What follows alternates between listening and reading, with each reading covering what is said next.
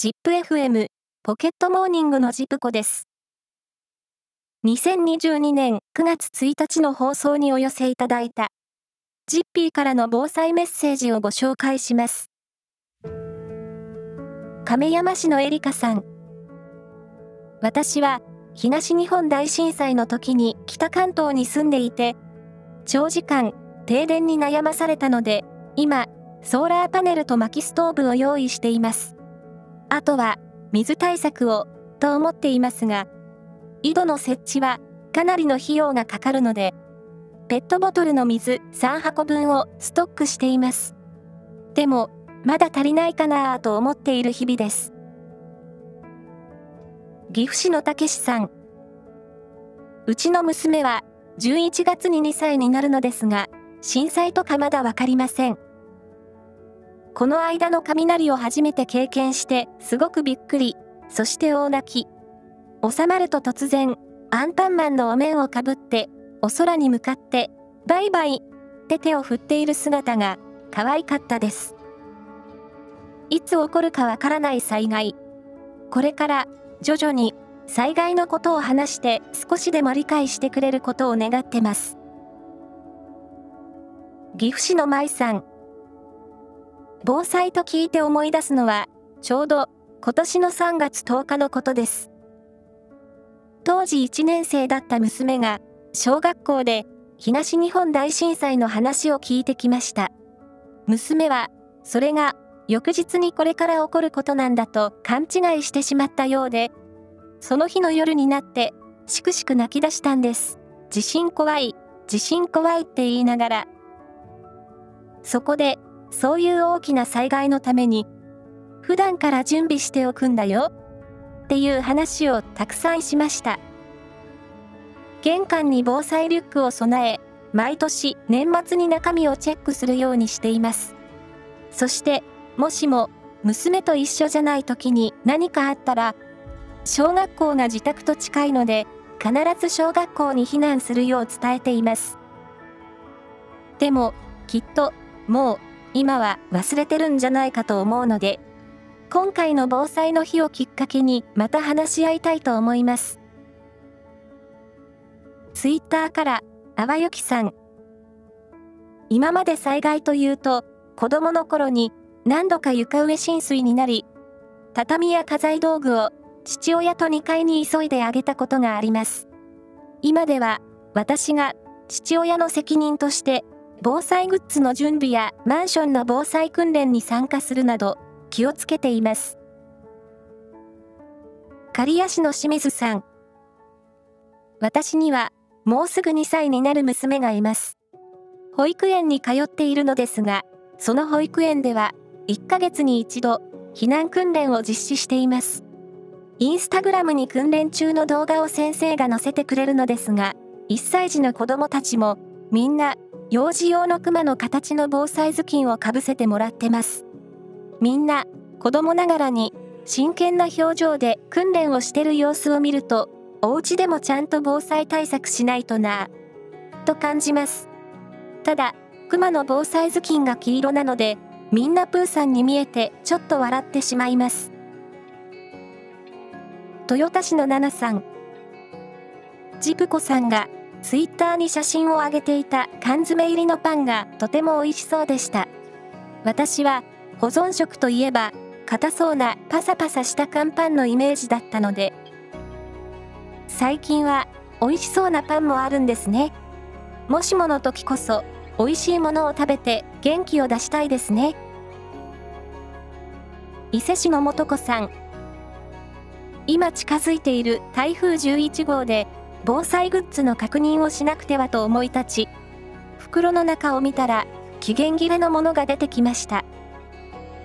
毎年、何回も確認しなくてはと思いました。ラジオでも啓発してくれてありがとうございます。小牧市のさとしさん。皆さんに紹介するほどのことはありませんが、自宅や会社のハザードマップで河川の位置や洪水になりやすい低い土地の確認をしています。特に自宅では週末のプチランニングでブラタモリみたいに高低差や昔の地形、地名の由来を考えたりしています。大雨、洪水の際には、高い避難場所を自分で見つけることが大事ですね。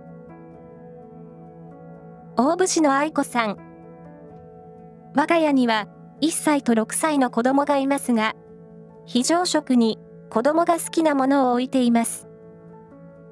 他に食べるものがない状況だからといっても、子供は苦手なものや食べ慣れないものは食べてくれません。果物の缶詰や一度食べてみて食べられたものを多めに非常用に準備しています。あと、普段から子供に水も飲ませています。味のない水は飲めない子もいると聞いて、防災の観点からも水を飲ませることも大事だなと思っています。瀬戸市の女性。私たちは災害の際に働かなければいけない仕事をしてます。子供たちには災害が起きた時の集合場所やどう動くのかなど日頃話しています。家には5年間保存できる水を各階に置き、寝室には着替え、薬、保温グッズ、缶詰、ラップ、現金などが入ったリュックと靴を置いています。まだ足りないと思っていますが、災害が起きた時、少しでも自分たちで何とかなるように備えていきたいです。北名古屋市の誠さん。私は鹿児島出身です。平成5年7月末から8月初めにかけての集中豪雨は忘れることはないですね。鹿児島市内に甚大な被害が及んだその日の日付から86水害とも呼ばれていますが、本当に怖かったです。14年前から愛知県民ですが、地震や大雨は何度もありました。今一度、防災について考えたいと思います。北名古屋市のあゆみさん。私のところは大丈夫と過信せず、もう一度、避難場所や備蓄している食料のチェックをしたいと思います。三好市の千代さん。今年3歳になった娘がいます。子供が生まれてから、おむつやフォローアップミルク、避難して寝る時も、床に寝て体が痛くならないように敷く子供用のエアーベッドなどを用意しているのですが、避難グッズも日々の成長とともにアップデートしていかなくてはなりません。豊橋市のひろこさん。家族と避難場所について時々話しています。自宅にいる時に被災したらどこに行けばいいのか、職場だったらどこか、家の付近を歩いている時だったらどこが一番いいのか、考えるだけでなく実際に歩いてみないといけないですね。長久手市の新一さん。伊勢湾台風の時のことを思い出しました。私の家は浸水はしませんでしたが、当時小学生だった私は風や雨の強さに驚きました。未だに記憶に残ってます。森山区の香里さん。5歳、3歳、1歳の子供がいます。先週、初めて突然の停電を経験しました。1時間お湯も使えず、たまたま早めに水を張ってあった湯船から汲んで、洗い物をしたりしました。電気の操作ボタンを使っているトイレもすぐに流せなかったり、不便なことがたくさんありました。何より子供たちが暗くて怖いと泣いて、それも大変でした。メイトークの宮田さん。今日は防災の日。3歳の息子の保育園でも防災訓練があります。先生の言う通りに動けるかな？四日市市の吉和さん。今日は防災の日ですね。僕は町内会の役員をしています。防災訓練、今年もやりますよ。刈谷市の和人さん。私が住んでいる刈谷市北部は、ため池が多い土地柄。大雨が降ると、池の水が氾濫しないかと気になります。市のハザードマップでは、危険箇所が子どもたちの小学校の通学路近くまで来ていることを知りました。スマホでハザードマップを確認してた時に、うちの6歳の娘も関心を持ってくれている感じでしたよ。一宮市のゆうじさん。ジプコさん、お疲れ様です。今日も無事に過ごせました。ひとたび災害が起きれば、この日常がなくなってしまうんですね。感謝感謝です。